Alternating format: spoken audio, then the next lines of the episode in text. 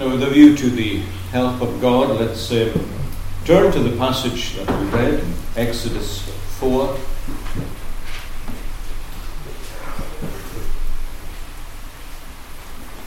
And uh, we join Moses and his family on the journey down to Egypt, where they are lodging overnight in an encampment. And we read these words in verse 24 that it came to pass on the way at the encampment that the Lord met him and sought to kill him.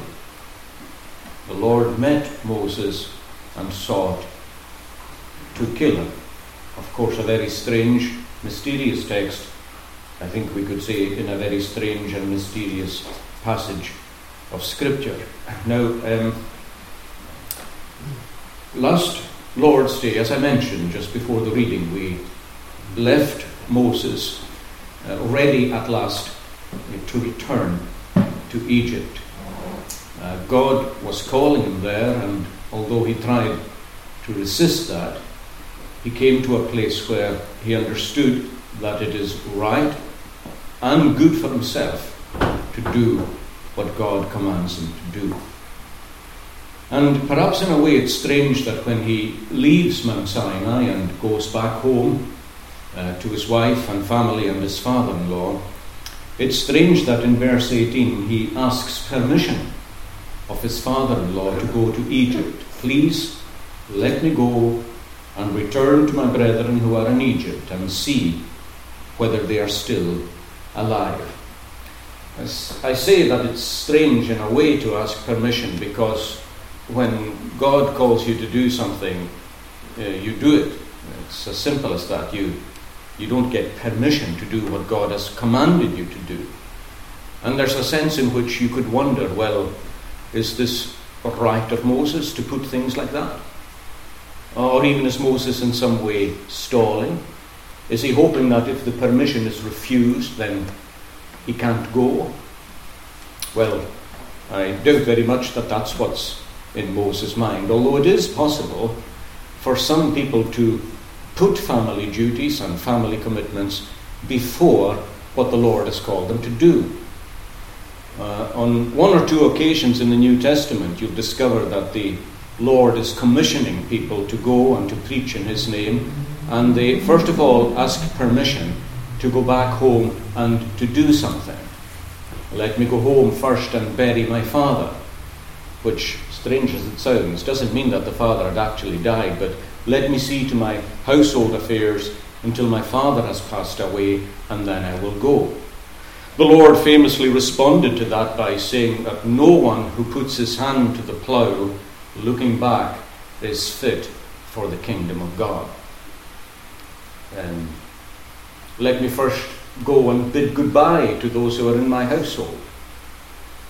Questions like that it very much depends on the motive for asking that. If the Lord discerns that there's a stalling spirit, then He doesn't allow it.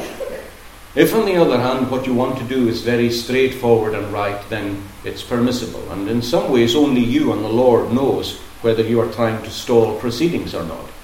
I've known some people who felt a call to the ministry, for example, and they told me that this has to happen, and this has to happen, and this has to happen. I think what they really meant was that they would like this, that, and the next thing to happen. Um, God can take care of things. You have to discern whether you are stalling proceedings or whether there is a genuine call upon you to finish something before you do something else. Now, what Moses does here is not stalling. I would say it was Christian courtesy. That's all. He's got duties, and he's got responsibilities. These duties and responsibilities are to Jethro, who is his father in law, who has given him a home and, of course, a wife. And Jethro also happens to be his employer and has been for the last 40 years.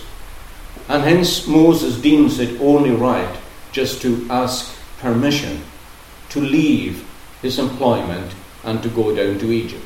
That doesn't mean that Moses would not go if Jethro refused it, but it's still right and courteous to do it. And that reminds us of our basic principle as Christians that we always honour our relationships and responsibilities to others, whether they are Christians or even still in the world. And it's a reminder to us that if, if we do that, we will discover that, as, as I said, said a few weeks ago, God tends to work at both ends of the line. Just as he's, as he's worked in Moses, so he will have worked in Jethro, a ready heart to go along with it. Now, it doesn't always work at both ends of the line. And in fact, here we're going to find an example where God has not worked at both ends of the line, but He usually does. And very often we are surprised to find He's worked at both ends of the line. I think I said when I was dealing with that at the time, just a few weeks back, that sometimes you're preparing to speak to people, you're fearing the worst, but God has worked at both ends of the line. He hasn't just prepared you and your mouth, but He's prepared him and her and his ears. So He usually works at both ends of the line, although, as we'll see, sometimes not. Here He has. Jethro is willing to release Moses from his employment, and of course, it means that his family are leaving too Zipporah, his daughter, and his grandsons.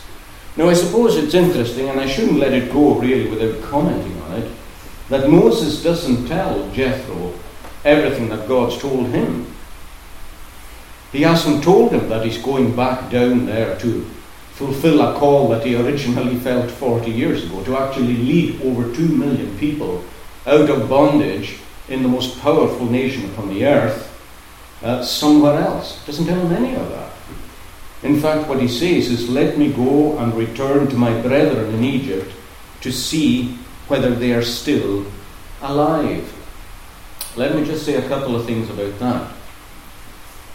First of all, to see whether they are still alive is, I would suggest to you, just a, an idiomatic expression. Idiom is just the way you use language. For example, if, if I was to put that in Gaelic, I think you would understand it straight away. And right away, you understand that he's not actually going to see whether they're alive. It's just a way of saying how it is with them. Let me go and see how it is with them. So, which is true. But of course, he's not bound to tell the whole. Well, I'm not, I'm not going to put it like that. It's not, it's not that he's not bound to tell the whole truth, but he's not bound to tell everything in connection with what God has told him. When Samuel was going to anoint David, uh, he was very careful how he announced his mission into Bethlehem to do precisely that. He said he was going to sacrifice to the Lord, which is true, although he was also going to do something else. We, we sometimes have to be, in fact, we always need to be wise as serpents as well as harmless as doves. And Moses knows that it wouldn't do Jethro any good to know everything about the mission that God is sending him on. And in this he is wise and restrained.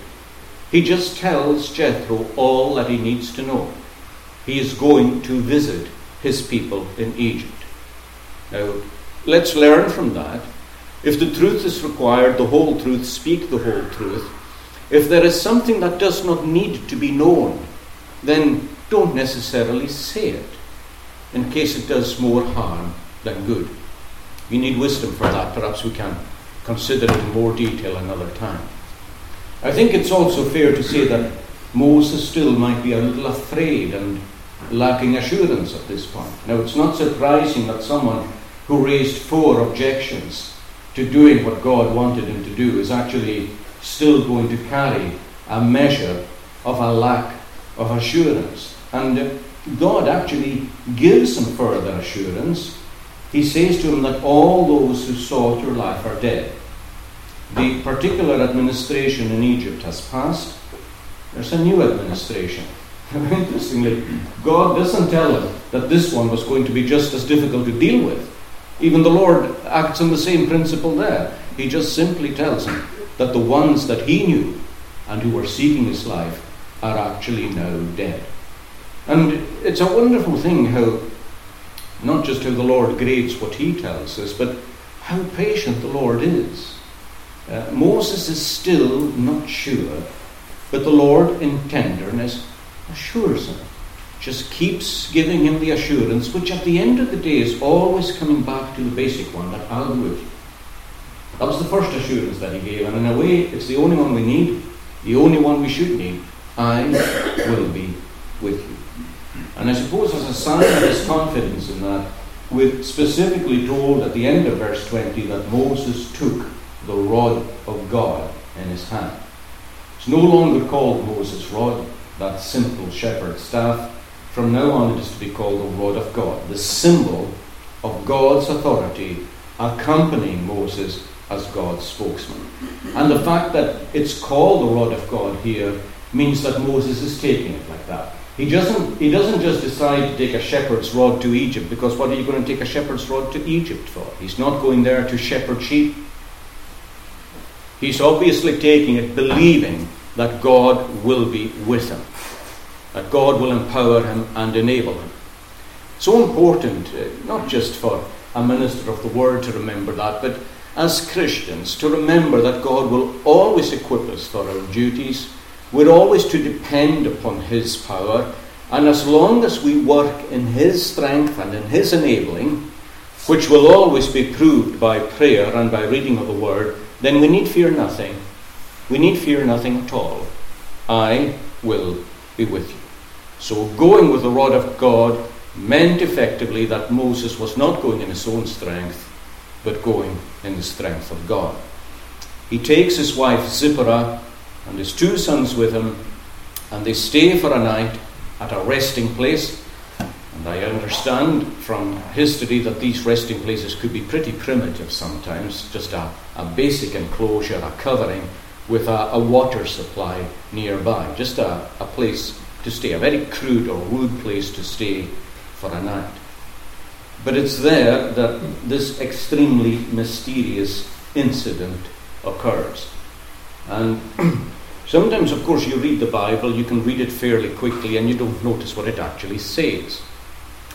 In other occasions, what it says just actually hits you between the eyes. And this verse is one of those. We just read simply that at the encampment, the Lord meets Moses and seeks to kill him. And what do you make of that? It's astonishing. The God who appeared to him and who called and commissioned him and the God who encouraged him to fulfill a task is now drawing near to him that evening and he seeks to kill him. He's obviously got some kind of hold on Moses in a way that incapacitates him in some way because we read in verse 26 that when the incident of circumcision was finished, which I'll come to, we're told in verse 26 that God let him go.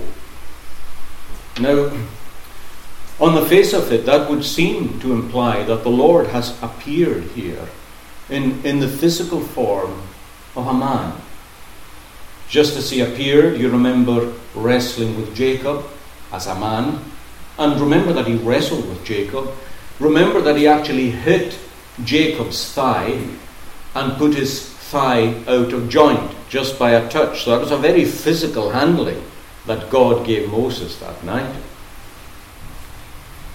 So it would imply something like that that the Lord has met him and has him in some kind of hold, but it's so serious that Moses knows that his own life is in danger. Perhaps that may lead us down another way to think that Moses is suddenly afflicted by God with some kind of serious incapacitating illness. After all, just a short while before, Moses' hand becomes leprous because God fills his hand with leprosy.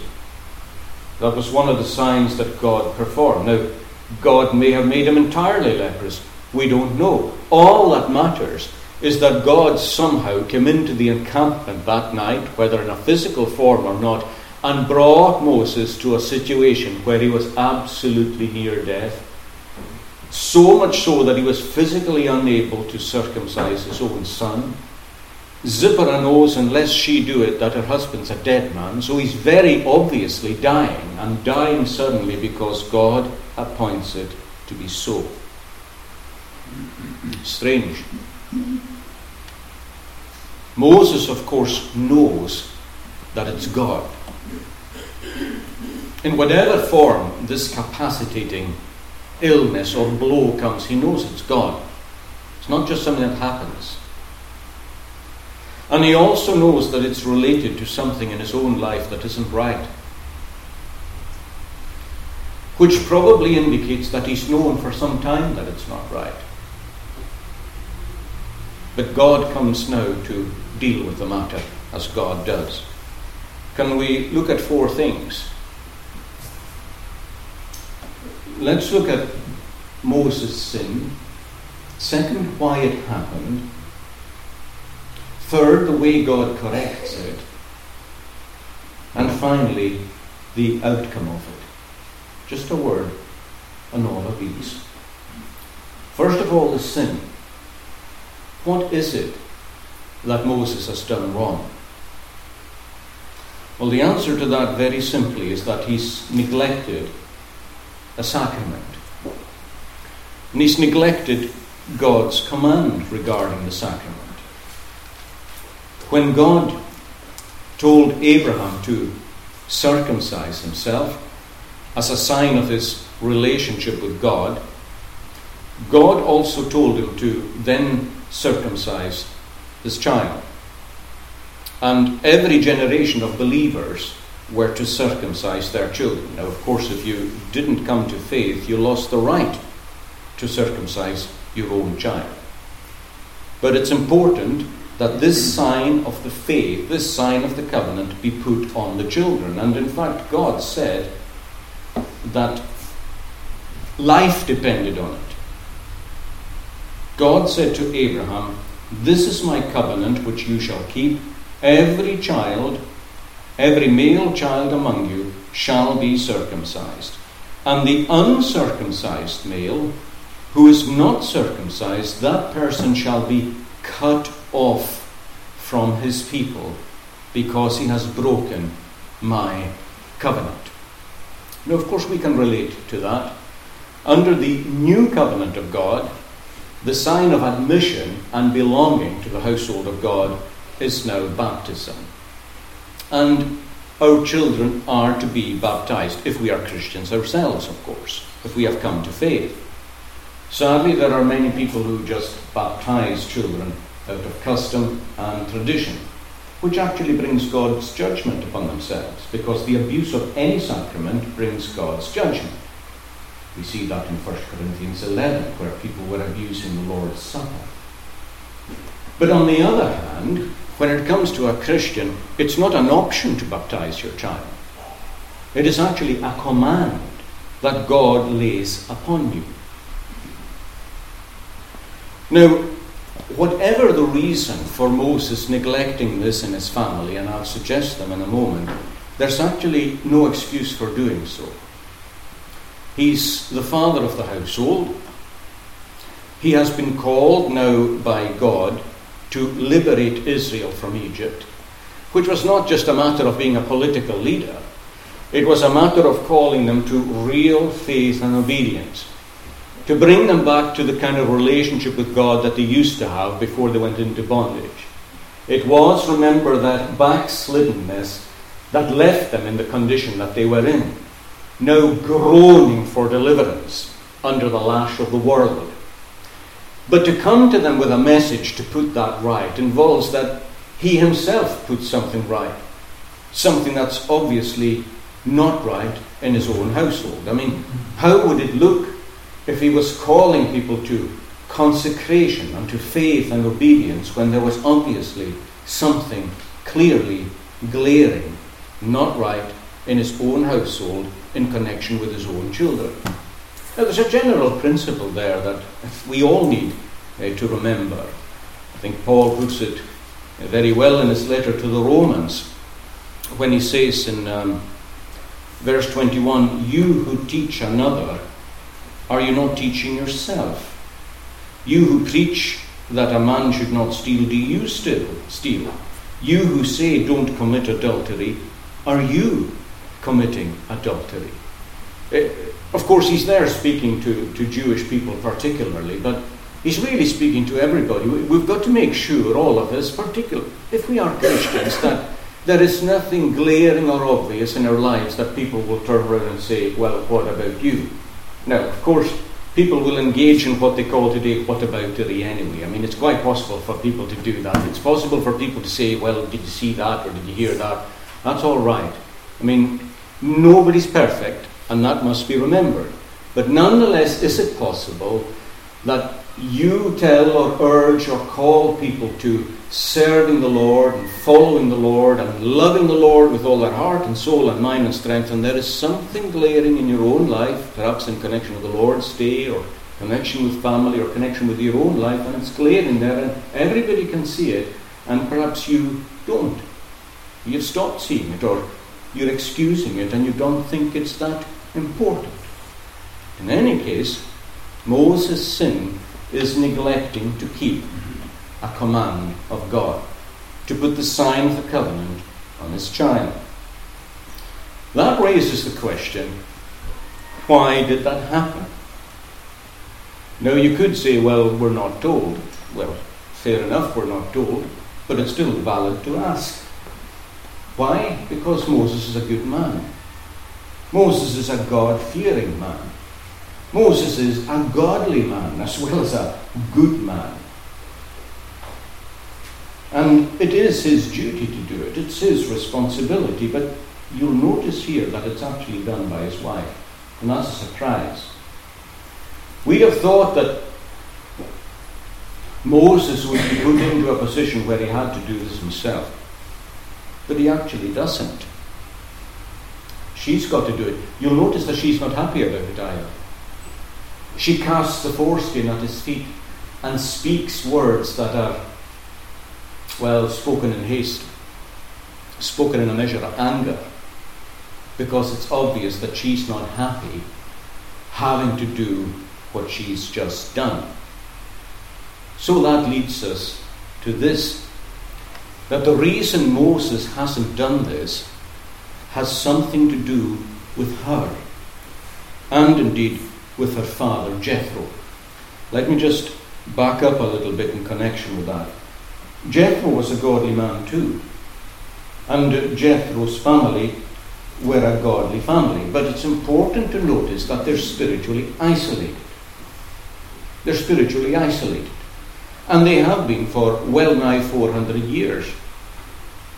They belong to the Midianites. Now, the Midianites were descended from Abraham, you remember. When Sarah died, Abraham's wife, he married a woman called Keturah, and Midian was their child. And this tribe, or this people, are descended from him, and they were a nomadic tribe in the Sinaitic wilderness. And they were living amongst the Ishmaelites, who were not believers. They were not followers of God. And in a way, I suppose it's not a surprise that 400 years later, Jethro and his family have perhaps forgotten some things. Maybe they just never knew certain things because they were far away from the people of God. The contact was broken. I mean, you can find that yourself. Maybe you go to a place, let's say, for example, on holiday, and you, you meet a group of believers who are not in a larger group of believers, maybe their access to the preaching of the word is pretty minimal. Uh, maybe sometimes they don't even have full copies of Scripture. And it's possible too that they don't even have ministers who are well trained in the Word of God. And maybe they've been existing in that way for, for some length of time. And, and you immediately notice some things that are not right. Some things that have been forgotten, or some things that are not done properly, or just not done at all.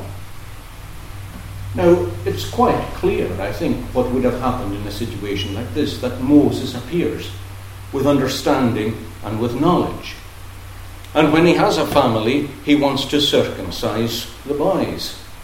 Jethro does not. Because it's their custom, which they imbibed from the world, to circumcise at the age of 13. That's what they were used to, and they had brought that custom into their own family. And Moses decides to yield, obviously. We know he must have yielded because it's not done. Now, some people would say, well, it was wise of him to yield, you know, because it wasn't that important an issue. And maybe on an issue like that, it's sensitive to come along to Jethro, who is a priest after all, uh, and uh, to, to that believing community and say, okay, well, that's not your practice. Well, I'd better just fall in line with it then.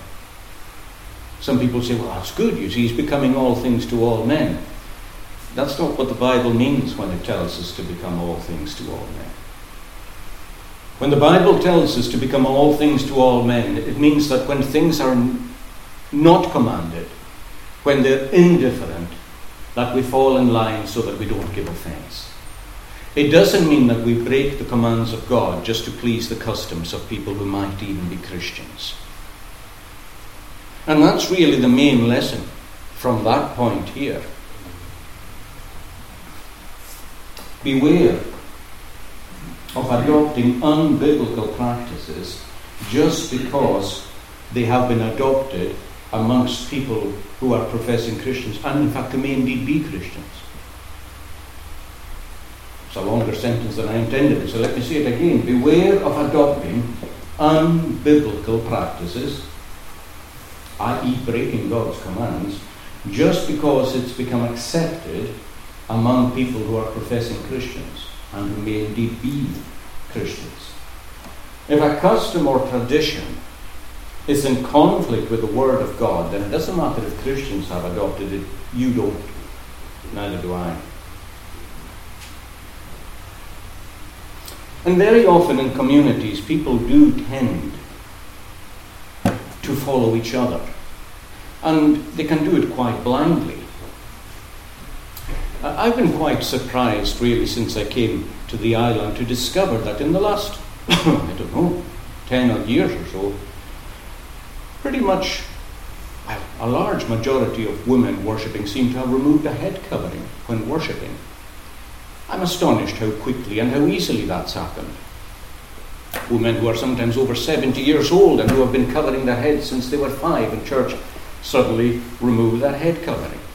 I notice that the men don't put it on. That's still a custom that keeps going because men remove their head coverings in worship. Um, but the women don't put it on any longer. That indicates that it must have been a tradition for them. In other words, they weren't doing it out of principle, they were just doing it as part of dressing up. Covering your head isn't part of dressing up at all. It's a response to a command that God's given in Scripture. And of course, taking the covering off has become a custom too now. It's become a custom and tradition very quickly. In other words, if you were to ask somebody perhaps 60 years ago, why are you covering your head? Maybe they wouldn't have been able to give you an answer because it had become a tradition. It wasn't originally, but had become one. But the same is true t- today. It's a new tradition established in the last 10 years. In other words, if you go to them and say, Why are you not now wearing a covering? They can't give you a reason for that either. What they would probably say is, Well, because most, most women are removing it, and maybe the minister's wife removed it.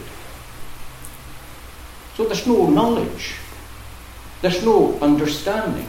It just becomes an accepted way of doing something. So if you know that you should cover your head as a woman or as a man that you should not, does that mean that you're okay as a man now to go in and cover your head and worship or as a woman to remove it just because it's accepted? No. Because the Word of God speaks about it. That's exactly the kind of situation that you have here, you see. If it was a case of something else, something indifferent, well, you could say, okay, it's the custom here, I'll do it. But if God speaks about it, it doesn't come into that category anymore. Moses made the huge mistake of taking a command that God had given and said, Well, I can just let it go because of the situation here. But it's not our duty to conform, even to Christian communities. It's our duty to conform to the Word of God. But it may even be the case that Moses didn't even argue it through like that. I mean, that, that would be arguing it through. It's possible that Moses simply just was in the habit of giving way to his father in law or giving way to his wife. Which is, of course, a dangerous thing, too. Even, even as believers, we must make sure that we don't love mother or father, husband or wife, or son or daughter more than the Lord. That's one of the commands that uh, Christ gave, which is very difficult for us to accept. But the Lord is crystal clear about it. We must make sure that our allegiance, even to our own family members, and these bonds are close. I mean, these bonds are really, really close, and rightly so. But we must make sure that our bonds in these relationships are not stronger than our bond to the Lord Jesus Christ. We must obey God rather than man. Yeah, we all know that. But we must obey God rather than father or mother. well, that's not so easy. But it's just as important. Is it the case that Moses simply just gives way because of who they are? In other words, it's not a theological argument, it's just giving in to pressure. Well, if so, of course, that's not good either. We're told in, by Paul in his letter to Timothy that um, particularly those who are going to rule in the house of God must be careful in that respect. He's got to be the husband of one wife, he's got to be self controlled, his behavior has to be good, he's got to be hospitable and able to teach, and so on. He mustn't be greedy for money, he mustn't be a quarrelsome person, but he rules his own house well, having his children in submission with reverence. These are obviously children of our na- who are of an age to be still under his authority. Because if a man does not know how to rule his own church, how can he take care of the church of God? Eli, famously in the Old Testament, was like this. He had two sons in the priesthood, and he himself was the high priest. he had two sons in the priesthood who had started to abuse the priesthood for their own selfish gain, even to the extent of sleeping with women in the quarters of the tabernacle and also extracting wealth from the people that they had no right to.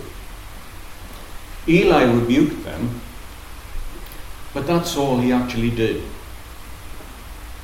And he had the power to do more. Now, sometimes in life you can't do more. For example, if your family are grown up, there's not much more you can say than, than to rebuke and take the matter to God in prayer. Most of us have been there. Most of you might be there. I hope not, but you, you might be there where they grow up. There's nothing you can do except rebuke in love and kindness when, when the opportunity is there, a God given opportunity, and just take the matter to God in prayer. There's not much more you can do. But Eli could, of course. Because the two sons were in the priesthood over which he was the supervisor, and he just he just couldn't bring himself to put them out of it. Now, it's easy for us to take a, a real high ground and say, oh, well, why didn't he do that? But sometimes a lot of these things, even when you know they're right, just, just aren't easy. They were his own sons.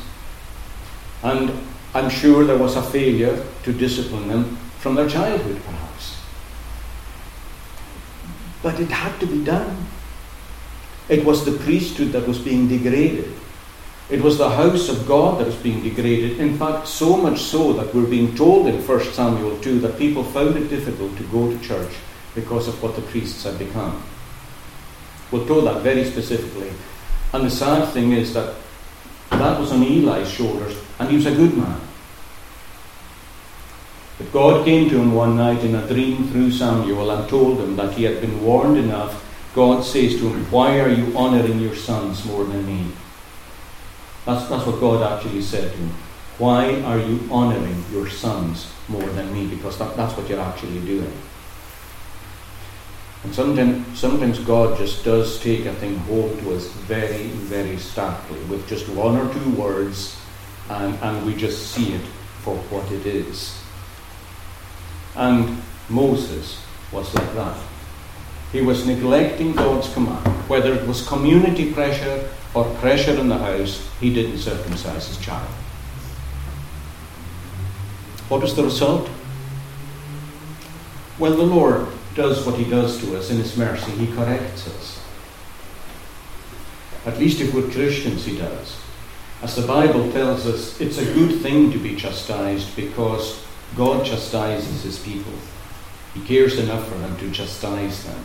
As many as I love, God says, I rebuke and I chasten.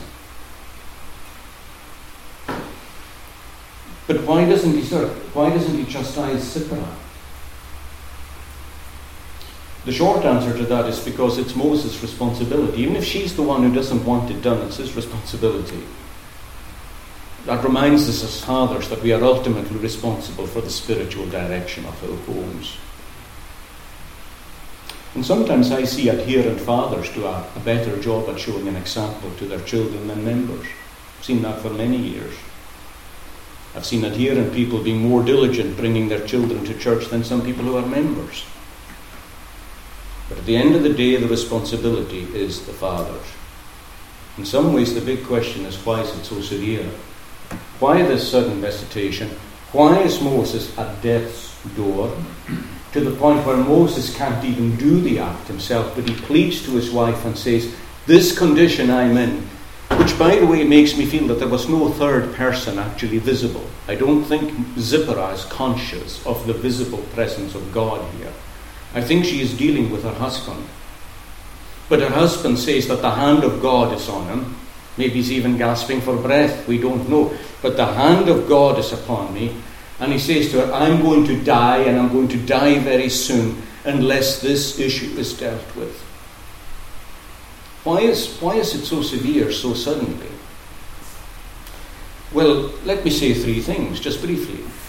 First of all, because the commandment was clear. It's not as though it was difficult. Moses knew what he should do. The second reason is because his influence was going to be so great. As I touched on earlier, he was going to appear to Israel, and what weight would his word carry if he hadn't even put the sign of circumcision on his own child? And so, sometimes there are things in our lives that just close our mouths before we open them. But the third thing is that we shouldn't assume that God's chastisement wasn't gradual. I mean, God's chastisement usually is gradual. Like he said in Hosea 6, I will come to you like a moth. And then he says, I'll come to you like a lion. Um, a moth nibbles away, nibbles away at your comfort, nibbles away at your wealth. He just nibbles around the place. And, and God does that sometimes. He just nibbles away because he's trying, he's getting your attention. He's calling you to something. But if, if, if, you, if you don't hear his word, you'll feel it. Because one of these days he will come to us as a lion. It's more than likely that Moses discussed this with Zipporah a hundred times. It's sad to say every time it was spoken about, it was not done. But God doesn't let it go because there's a work to be done, and so He brings it to a head. And that's the way God does things. Even when you're being converted, you know, it's, it's, it's amazing how God speaks to you in lots of little ways. And He does it perhaps very often, anyway, He does. I know God can work suddenly, but very often He, he does it by just speaking to you in, in various ways in your providence. Sometimes through your family, sometimes through what you're hearing in church, sometimes through what you're reading. He, he's just working away, and then he brings it to a head. He always does. Even people who have grown up, perhaps in, in uh, Christian homes, and who have perhaps been following the Lord as far as they know since they were children, he still seems to bring you to a head. He still seems to bring you to a point where a decision is made and something has to happen. Something's got to give. And the Lord's got to be decisively accepted, and He's got to be decisively chosen. And you've got to decisively take the cross and move on. Well, it's like this. There have probably been little chastisements before. But God says, this is something that needs dealing with now. It's got to be put right. Friend, I wonder if you're like that yourself. You've been coming week by week to the house of God, and God says, it's time.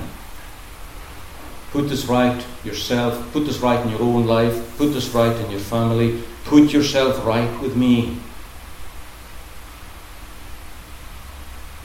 How's the situation resolved? Well, it's resolved as it always is by repentance and obedience. That's, that's the, the solutions to these things are very quick and easy. It's just the, the sheer difficulty we have in, in getting to grips with applying them. God is only interested in putting us right. And if we put a thing right, God is pleased with that. Obedience just restores the balance. God puts Zipporah into a place where she has to perform it herself. And she does it. Now, she's not happy doing it. She speaks angrily. And after all, that's confronting her with an issue. Is, is she really accepting Moses' spiritual headship in her life? Is she accepting Moses' headship in the family? Has she been so, so used to the Midianite way of doing things, even in a Christian household, that she's finding it difficult to accept Moses' knowledge of the Word of God and God's call on Moses' life? But, but that's no use. If she's going to go with them down to Egypt, that's no use. It's no use to be at Moses' shoulder saying, well, that's not the way it's going to be. Sometimes we do have difficulty in accepting the roles that God gives us in life. But we need to. Period. We need to. And she has got to accept the spiritual headship of Moses in the family. Now, the interesting thing is that we know that Zipporah did not complete the journey down to Egypt. She actually went back home and she took her two sons with her. We know that because four months later, if you move forward 13 chapters, you're only going forward four months. But if you go to Exodus 18,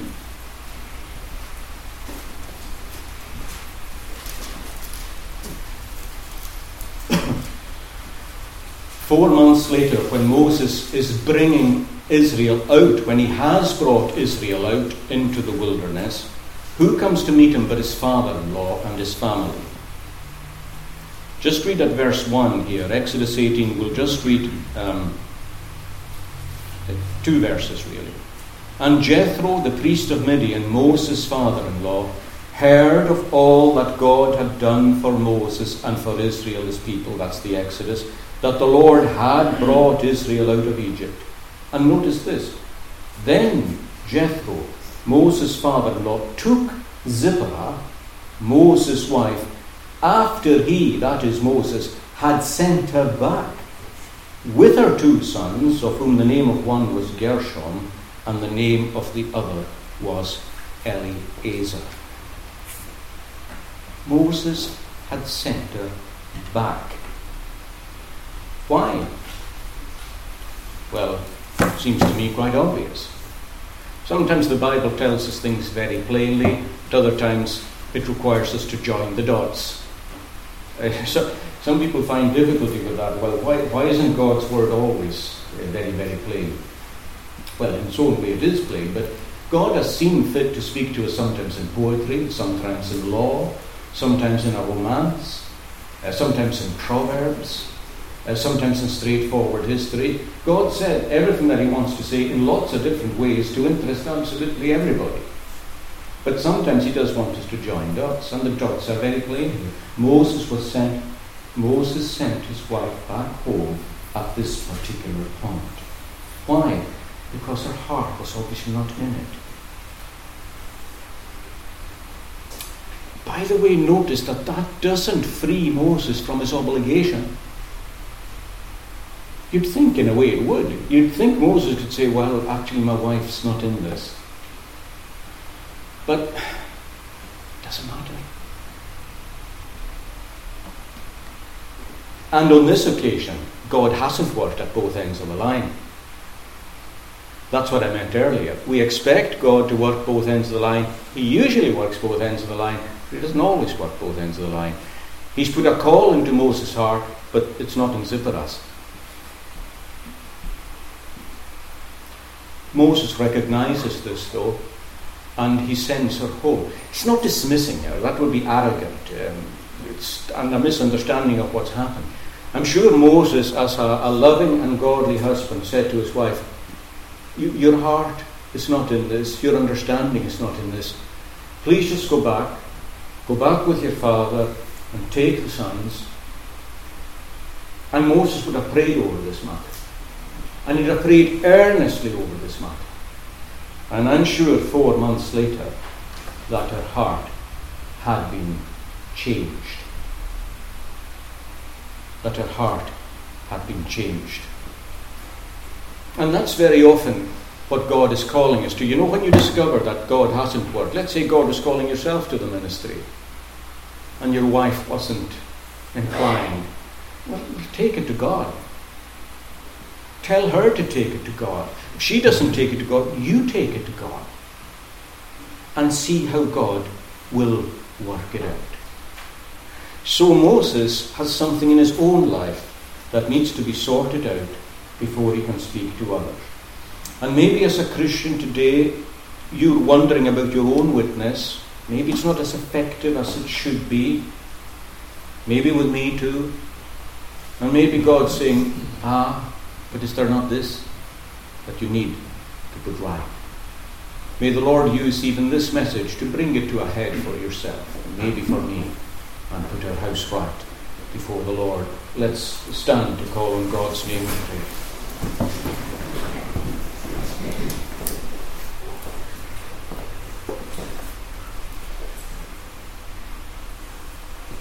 O Lord, our God, we uh, see that even in a godly home there may be a measure of neglect, and we can also see uh, a wife speaking out of turn to her own husband, and on other occasions a husband out of turn to his own wife. And it is good for us that these things are recorded, and uh, recorded for our benefit and for our encouragement. There are some things in your word that we are to emulate. Other things are there to warn us and to help us avoid things. There are other things there so that we can recognize that we have done them and we can repent of them. These things are all provisions of grace and mercy for which uh, we give you thanks and praise. Help us then to learn and apply all that you teach us, remembering that we ourselves may be the ones who come short. It is easy often to find a flaw in another, but how difficult to find it in ourselves.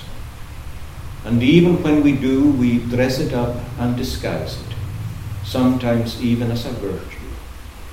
Oh, help us in these things in Christ's name. Amen.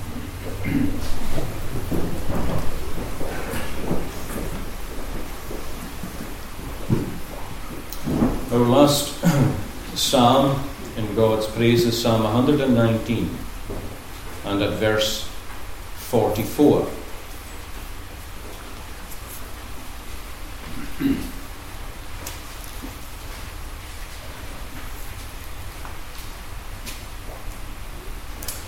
In, verse 43, uh, David prays that God would not take the word of truth out of his mouth, that he would always be able to speak for God, because he says, I rely on your judgments. In verse 44, I'll keep your law continually, and since, sith is an old, old word for since, since I seek your precepts, I will walk at liberty. And then in verse 46, well, this takes us into the territory that Moses was in, having to speak to Pharaoh. I'll speak thy word to kings, and I with shame shall not be moved, and will delight myself always in thy laws, which I loved. You'll notice how keeping God's word is related there to speaking it to the kings. To thy commandments which I loved, my hands lift up I will and I will also meditate upon thy statutes too. These last three stanzas, let's stand and sing them.